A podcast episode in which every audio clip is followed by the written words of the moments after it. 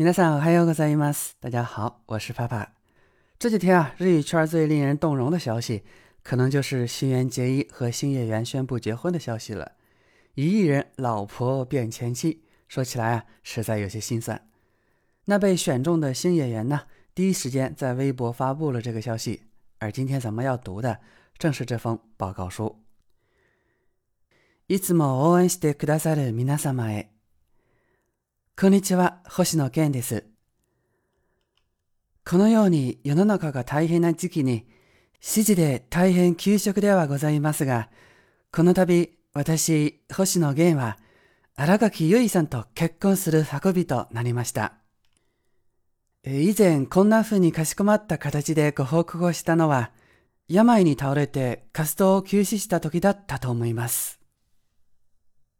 今回、その時、ご心配をおかけしてしまった方々も含め、いつも支えてくださっている皆様に、このようなご報告をすることができて、とても嬉しく、ありがたい気持ちでいっぱいです。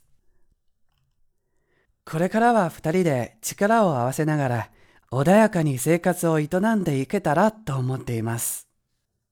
そして、自身の音楽活動や役者としての活動、文筆など様々なお仕事に対して、これまで以上に一つ一つ大切に向き合っていきたいと思います。いつも温かい応援を本当に本当にありがとうございます。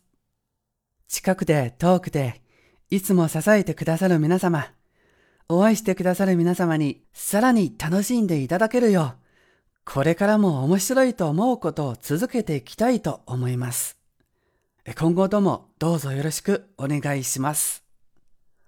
にせんにじゅういちねんごがつじゅうくにち、星野源。以上です。ご清聴ありがとうございました。